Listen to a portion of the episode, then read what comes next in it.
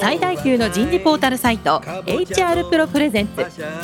楠田優の人事放送局有名企業の人事にズバリ聞く。年間数百社の人事を訪問し続けている人事のスペシャリストでありシンガーソングライターとしても活躍する HR エグゼクティブコンソーシアム代表の楠田優が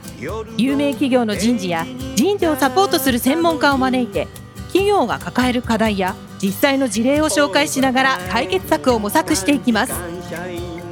この番組はビジネスコーチ株式会社株式会社ワークスジャパンの提供でお送りいたします。管理職の僕があとはやるから。じゃあ最後のテーマですね、働きやすさを生み出す仕組みの、えー最後のテーマです、はい。えー挑戦と安心はセットの考え方というところでちょっとご紹介をお願いできればと思います、まあ、ちょっと重複してしまうところもありますけれどもあの今まで申し上げてきたようにですねあの挑戦だけしろって言ってあの頑張れってお尻叩くだけでもダメですし、あの安心だけ、えー提供して心理的安全性だけ担保していてもダメですし、いいまあ、これどちらもセットという考え方が根底にあのサイバーエージェントの場合はあります。はい。はい。で、あの、よく人事の中で使っているものは、あの、縦軸でその感情報酬、金銭報酬、横軸で挑戦安心という形で、まあ、あまり制度制度っていうふうに制度を作ろうっていう発想から人事制度を考えたことがないんですね。これはもう、あの、前提として申し上げると制度作らなきゃって言ってそこから制度内容を考えるという発想がそもそもないです。そうすると感情報酬と挑戦のところには、はい。明日会議。そうです。これがまあまさにその挑戦する機会とか挑戦する場とか、で、それって何か明日会議に出たことで5万円振り込まれますみたいな話ではないんですね。名誉です。そこに選ばれて、あの、経営に対するその提言ができるという、まあ、それは感情報酬で、うんしかも挑戦っていう感じに、まあ、該当するというふうな考え方なんですけども、あの、まあ、これがバランスよくうそれぞれまあ何かしら打ち手が打てているかということで人事がよくチェックすることはあります。うん。はい、なるほどね。なんでこれがなんか例えばこうマッピングしてみた時に各社さんの中であここが圧倒的に欠けているとかあのこの打ち手が足りないっていうことをこう可視化する、まあ、認識をするツールとしてもまあ使っていただけるんじゃないかな考え方だけですけどねという感じです考えね。方をオープンしちゃっていいんですね。はいもう全然全然。またあれですね、その安心と挑戦のその、まあ、足元というかですね、はい。自分のすごくこうそのセキュリティの範囲っていうんでしょうか、はい。その範囲がその足元の範囲でできることと、はい。次少しちょっと中期的長期的というとそうころでですね。こう、まあ、範囲っていうんでしょうかこうタイムラインっていうんでしょうか、はい。そういったその考え方もこう当てはめていくとね。さらに整理されるんですね。まさにそうですね。なので、まあ、挑戦と安心という考え方でやっている中で今までご紹介をしてきたような、まあ、挑戦としてはそういう抜擢のカルチャーがあったりとか、うん明日会議のようなあの会議体があったりとか、うん。あと安心って言ってるのはあのこれどの企業さんもあると思いますがあの福利厚生であったりとか、うんあと月報あのこれも先ほどご説明をしたようないわゆるコンディションを、まあ、アンケート形式で回答するものなので、まあ、それによって自分でアラートが出せる何かあった時に上司に直接相談はできないんだけれどもちょっと人事に知っておいてほしいみたいなこともこう、まあ、叶えられる仕組みがあるみたいなこともあのこれは安心という、まあ、部類に入ってくるのかなというふうに考えています。でこれが、はい、休んで5というのは5日間連続でお休みが取れるものですね。あのこういうのが名前つけるのがもう本当うまいよね。5日間休暇とかじゃなくて休んでそうですね、ファイブとか。はい、二これ駅土日入れたら一週間じゃんじゃって。そうですあそうですね必ず入っちゃうもんあそうそうです必ず入っちゃうもんなはい必ず入っちゃうもんなそうです、そうです。なるほどなるほど。なので仕事も頑張るけども重要だよね。あネーミングは確かにありますね。ネーミングはすごく大事にしてますね。あの制度設計を考える中でも、使われない制度は意味がないと思ってるんです。ただあるだけお飾りで。あるだけだとね意味がないと思ってます。あの21世紀になってからね制度をいっぱい作っちゃった会社があってさ、はいそれなんでなの？っていうとね、はい。人事担当者の MBO になってんだよ、うんうん制度を作ることでさ MBO 達成みたいな形だから、はい。MBA は人事いらねえって言ってんですよ僕。そうですね。おかしいんだよ。ででこれなだ年間何人ぐらい使ってんの？って言うとうーん3年で1人ぐらいですって。あもうこれさ、賞味期限、賞味期限切れてない？これ、返品じゃないの？これとか。って、はい。いや、はい。一応あの、制度は一応残しておきます。ってさ、はい。使わない制度がいっぱいあってさ、でそうで難しい漢字でなんとかなんとか制度とか、なんとかなんとか制度、チャレンジなんとか制度とかって。ありますね。制度、あります制度、制度、制度、制度、制度、制度って書いてあるから、はい全部制度がついてるんですよ。はい。カルチャーにならねえ、これ。そうなんですよねね本当にそうなんです。使われなかったら意味がないですし、社員がそれがあることで、まあ、働きがいを感じるような制度でなければ意味がないと思いますし、うんあとは、あの、これ私もその採用という、まあ、責任者もやらせてもらってる中でよく思うところなんですけど、求職者の方々って福利厚生を結構重視してるんですね。で、それは、それ自体はすごくいいことだと思うんですけど、なんかこの制度があるないだけで会社を選んでることもあると。なので制度イコールなんでカルチャーというふうに考えてらっしゃる方も世の中的にはすごく多いというか、うん、なんで、これね、はい、上位校の大学の、はいはいはい。僕、あの、先生いっぱい知ってるんで、教授がね、言ったんだけど、お女子大生がはい。上位校だからいっぱい泣いてもらうらしいんですよ。はい。それでね、たエクセルのシートで A3 にプリントアウトしてきて、はい。縦に泣いて、泣い泣いてもらった会社だ、泣い泣いてもらった会社がこう書いてあるんですよね。そこに栽培エージェント書いてあることか知らないよ。はい。で横にね、こう、ワークライフバランス的なとこがいっぱいね、はい、わかります。あるんだよね。で、そこにも女性の管理職が何人いるとかね、うん育児休業どうのこうのとか、うんそういうの書いてあって、で、こう丸とか書いてあってさ、うん先生にこれ見せんだって。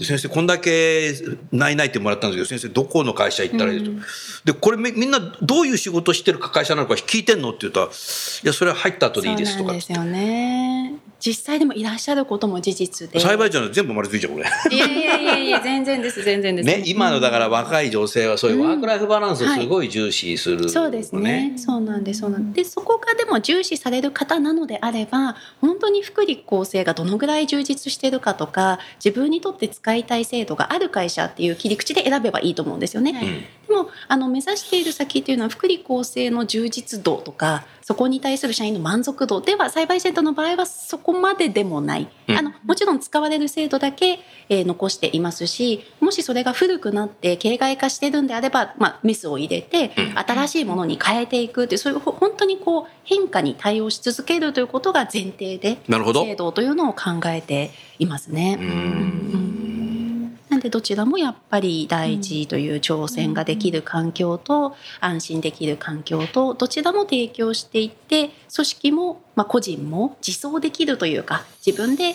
あの働きたいな頑張りたいなって思えるような環境を作っているっていうのが、まあ、人事の根本的な考え方かなというふうに思ってます。うんこれ1回からずっと聞いていて多分ラジオのリスナーやセミナーのねはい、オーディエンスの方が多分もうよぎってるんだろうとと思うけど頭の中に。こういうようないろんなものっていうのは人事全体でミーティングしてこうできてきて改善してきてるもんなのか曽山さんから明日からこれやるぞっつってやってるのかって二者択一なんですけどいかがでしょうか？あのですね人事が主導で考えることもありますがほとんどが社員からの声ですね。社員からなの？はい人事じゃないんだ人事ももちろん考えますし想像力をこう膨らませてあこれが足りてないかもということを直視しながら考えていって提案することも多いんです。なんで答えとしては半々かなと思ってるんですけれども、うんうんどちらかというと社員も、まあ、それこそ透明性がある会社社風だったりもするのでどんどんこう提案してくれるんですよね。うんこういうのがもっとあった方がいいという、まあ、それが権利主張というよりは、うんあの会社を思ってのその提言っていう感じなんですけども。なんか目安箱みたいなのあそうです。あのもうそれが月報みたいなあそうかそうか。はい、今時代的に。そうですね。昭和前半生まれなもんですから そうなんですそうなんです。それが例えば月報という仕組みもそうですし普通に、はい、面と向かって言われることももちろんありますし。現場の社員の声を聞いて、はい。はいこれどうしようかってはい。人事が考え考て出来上がっ提案をしていくっていう、はい、るわけだ。マーケットインっていうことじゃないだよ。そうですそうです。もうまさにそうですマーケティングの会社なんだよだから。そうですねあれはすごいな。はいあそれだからだからそのね明日会議とかいろんなことをさ、ただやってるだけじゃ社員から聞いてやってるんじゃなくてさ、そ栽培エージェントから聞いてやってるからうまくいかないっていうのは。なんとなくわかるな、それ。そうかもしれないですね。ねでやっぱりそのまま持ち込んでも何でもそうなんですけどやっぱりそれぞれの会社のカルチャーがあったりとかそれぞれの会社の考え方大事にしてるポイントがあると思うのでうん自社に合ったオリジナルなものに変換していかなければいけないと思うんですよね。なんか制度真似してもそのままやるだとうまくいかなくって。なるほど。はいとは思いますね。ありがとうございます。続けてください。はい、ありがとうございます。あのでももう一通りお話できたところは大きいんですけども、うんちょっとあの漏れていたところで言うとその挑戦と安心はセットのところの挑戦の部分なんですが、はい。はい、あのこちらがですね、これももう抜擢カルチャーが前提ですっていうところではありますけれども、はい。抜擢のこの前これ私考えたんですけども。うん抜擢のフレームとか仕組みとか取り組みってうんすごくたくさんあったことに気づきました。あ、そうなの？はい、今まで申し上げているような明日会議だったりとか、あの以外にも例えば、まあ、新規事業の立案コンテストみたいな機会があったりとか、まあ、要は自分でこういうことをやりたいって持っていく自発的にですね、うん。あの手を挙げていくような仕組みもあれば、うん。あとはあの会社が選抜をしてあなたたち選ばれましたって言って育成プログラムを考案しその選ばれた人たちにそのまあ、1年間通して、えー育成幹部候補としてのその育成プログラムをこう作っていたりとか、まあ、なんで抜擢というその大きいフレームの中にたくさんの仕組みをやってることについ最近気づきましてそんなにあったんだ。はい、意外とあった抜擢の百貨店。百貨店ぐらいの感じ。まだ100はないんですけど。でもそのぐらいあったっていうぐらい、まあ、挑戦も安心もどちらもというのがまあこの今回の今のテーマですけども安心ももちろんありますし。いい挑戦もものすごくその数にして意外と中にいると気づかなかったんですけどあこんなにやってたっていうことに気づけたという。で一番大事なポイントはその数を増やすことがゴールなのではなくってその中でワークエンゲージメントを例えば高めるために、まあ、もっと言うと会社が業績をより上げていくために必要なものをちゃんと取捨選択して残していくとかあの今まで例えば良かったもの例えば明日会議も一つそうですけどもそれをそのまま過去のやり方でやり続けるのではなくって毎回毎回ブラッシュアップしていくことうんっていうことが、まあ、要は工夫し続けるということがあの必要なんじゃないかなとは思ってますね。はい、ありがとうございます。あのー最後にね、はい。僕からの提案だけども、このこれだけ在宅勤務がさ当たり前になってきてさコロナもさどうやらあと23年ぐらいなんか続きそうなうん。雰囲気になってきたので、ワークライフバランスからねワークライフインテグレーション。インテグレーション。うん。5年ぐらい前かな、アメリカ、僕毎年アメリカ行くんですけど、去年はついに行けなかったし、今年もついに行けないんだけど、毎年2回ぐらい行ってますけど、最初行ったのだって1971年だからね。1ドル360円とか。アメリカ住めよかったな。まあいいや。5年ぐらい前、4年か5年前にね、ワークライフインテグレーションっていう言葉をシリコンバレーで聞いたんですけども、日本は無理だなと思ってたんだけど、今ここに来てね、今日さ、このセッションやってて分かったんだけど、サイバーエージェントさんやっぱりさ、ワークライフインテグレーションって僕なりに分かりやすく説明したらば、はい生活の中に仕事がある。だからバランスじゃないんだよ、もう。はい、ワークライフバランスではないってことですね。うんだからワークライフインテグレーションなので、し生活の中で仕事をしながら、モチベーションも上がるし、挑戦もできるし、なんかね、あ新たなる仕組みっていうの、カルチャー、それカルチャーだな。うん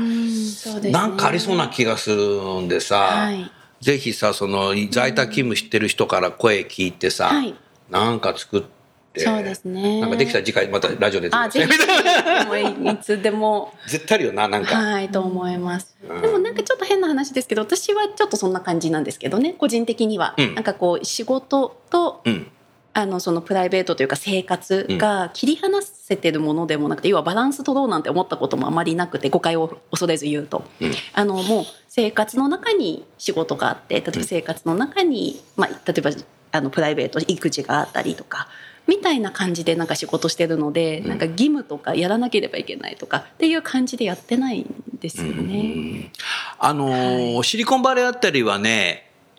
99年ぐらいから在宅勤務やっってるのが多いんですよ。はいはい。でなんで99年なのっていうとね前年98年にね Windows98 っていうパソコンが出て、はいノートパソコン、はい。Windows98 にはねあのプラグインっていうことでもうすぐね w i f i 差し込んだら自動的にインターネット接続できたので、それ以前の Windows95 の時代は、はい。もうそれこそさ技術者に来てもらってさセットアップしてもらわないといけないって、はい。はいセットアップってなんだよってマニュアル見てもさ分かんないよみたいな、マニュアルは読めるんだけど分かんないって。ややこしいおじさんえ？だからあの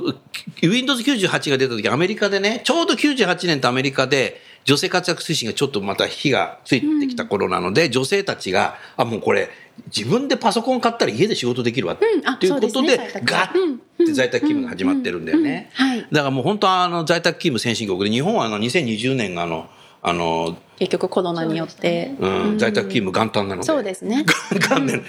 何かというとマニュアル見せてもらったんですマニュアルあるんですよ結構向こうの会社。そこにはね2つ書いてあるんだよね。1にファミリー。ファミリー。2にパフォーマンスって書いてある。で具体的になどういうことっていうとね例えば明日の朝9時から人事のミーティングがありますよってマネージャーからこう連絡が来た時に、はいはい。娘がなんか熱があった時に実は明日の朝9時にオンライン診察、オンライン医療を予約してるんでミーティング出れませんっつって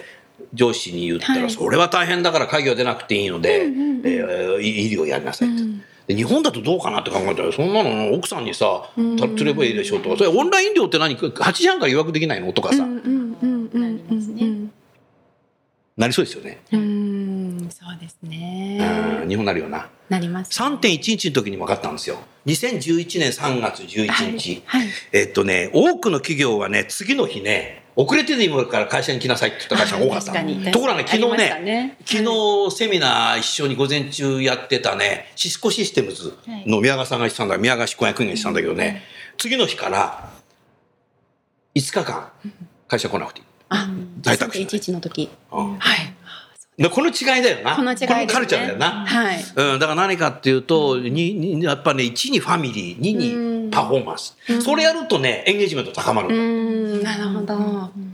それなんとかなんないの？と、旦那に行かせらんないの？とか、おじいちゃんおばあちゃん家に連れてかれないの？とかって、はい日本人って、そういうふうにマネジメントしがちだ。そうすると昔、え、もうやめようかな、この会社って。うん。なるっていうんだよね。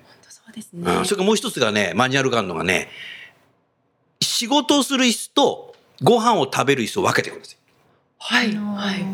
ずーっと同じ椅子に座ってね、ミーティングしたりセミナー受けたりして、そのまんまなんかを飯食ったりしてると、はいはいはい。バーンアウトする。ああでもそれはそもそもね、どっから話が来たのっていうとね、アメリカ全米でね、はい。えー再びこのロックダウン去年入った時に、俺サンフランシスコが一番最初にロックダウンしたっていう時にね、はい。どこの企業もね、産業医でオンラインのね、セミナーやったんだけど、もうもう産業医の人みんな言ってんだってあそうですか。へえだワークライフインテグレーションって、そういうちょっとさ、こと自体からも少し変えていかなきゃいけない。そうですね。うん、だから椅子が2つ売れますよってそういう話じゃなくてね。大事ですね。これ大事だよね。はい。うん、だからやっぱそういう先進国からワークライフインテグレーションをどうやっていくかっていうのはこれからやっぱり考えなきゃいけない中で、ぜひ CA さんも栽培はい。ぜひぜひ。やっていただくといいんじゃないかな。はい。では最後にですね、本当にあの本日こんな大変な中あのスタジオにお越しいただきまして石田様ありがとうございました。ありがとうございます。あの今回そのオンラインセミナーとそしてラジオのリスナーの方々に向けてということで、あの一言最後メッセージを頂戴できればと思います。ありがとうございます。あの今日は本当に私自身も大変勉強になりまして本当？はい、本当です、本当です。あの、やっぱりこう、働きがい、ワークエンゲージメントって、カルチャーそのものなんだなっていう冒頭でお話しいただいたみたいにあのカルチャー作り企業風土作り組織風土作りが本当に直結するものなんだなっていうふうにあの改めて思いました。あのサイバーエージェントもですねあのちょっと偉そうにこれだけあの事例としてご紹介してしまったんですけども全然まだまだでして、あのまだまだあの手探りであのこれからもっといい会社にしていきたいなって思ってますので一つずつなんて言うんですかねこう古いものを壊してダメなものはやめてえー新しいその形を模索していきたいなというふうに思ってます。今日はありがとうございました。石田さん本当ありがとうございました。こちらこそありがとうございました。じゃあ先生の方から最後一言メッセージありますか？30分ぐらい、はい、え。さらに。そうですね。今日は本当にあの久しぶりにねサイバーエージェントさんとこうやって2時間話をできて、私自身もワクワクしましたね。あの、ぜひ企業の人事の方は、やはりカルチャー作りが重要だと思います。それから最後にね、石田さんおっしゃってたけども、何をやめて何を始めるんだっていうことですよね。やめないと新しいことはできないことはいっぱいあると思います。で、これをやっぱり人事で考えて、また現場で聞いてっていうことと、やっぱり役員の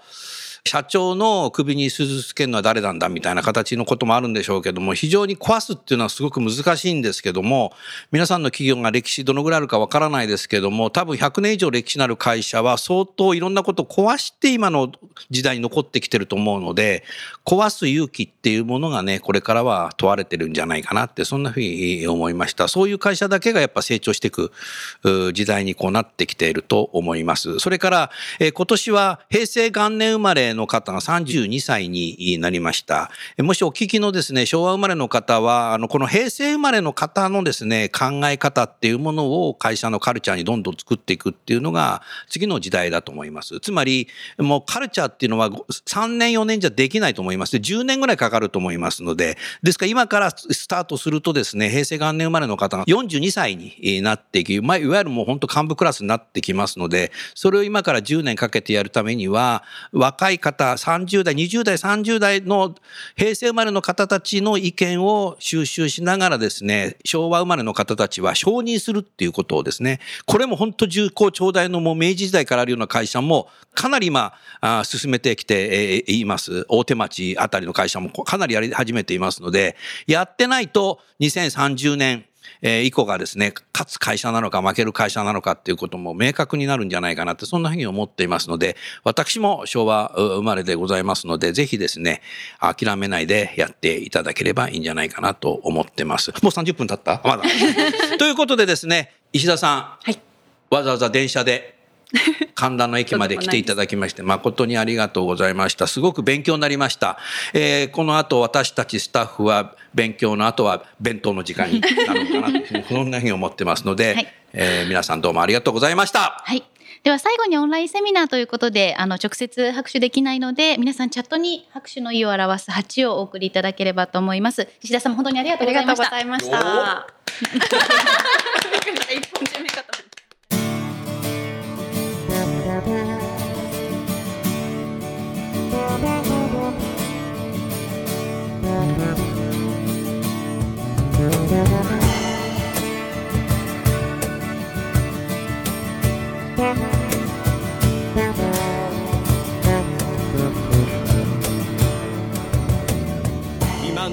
日のお話はいかがでしたか？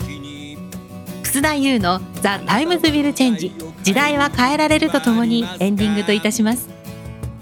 この番組は日本最大級の人事ポータルサイト HR プロのウェブサイトからもお聞きいただくことができます。HR プロでは人事領域で役立つさまざまな情報を提供しています。ご興味がある方はぜひウェブサイトをご覧ください。この番組は人と組織の生産性を高めるビジネスコーチ株式会社。企業の人材採用支援キャリア支援を通じて人と企業の持続的な成長と価値創造に貢献する株式会社ワークスジャパンの提供でお送りいたしました。それでは来週もお楽しみに。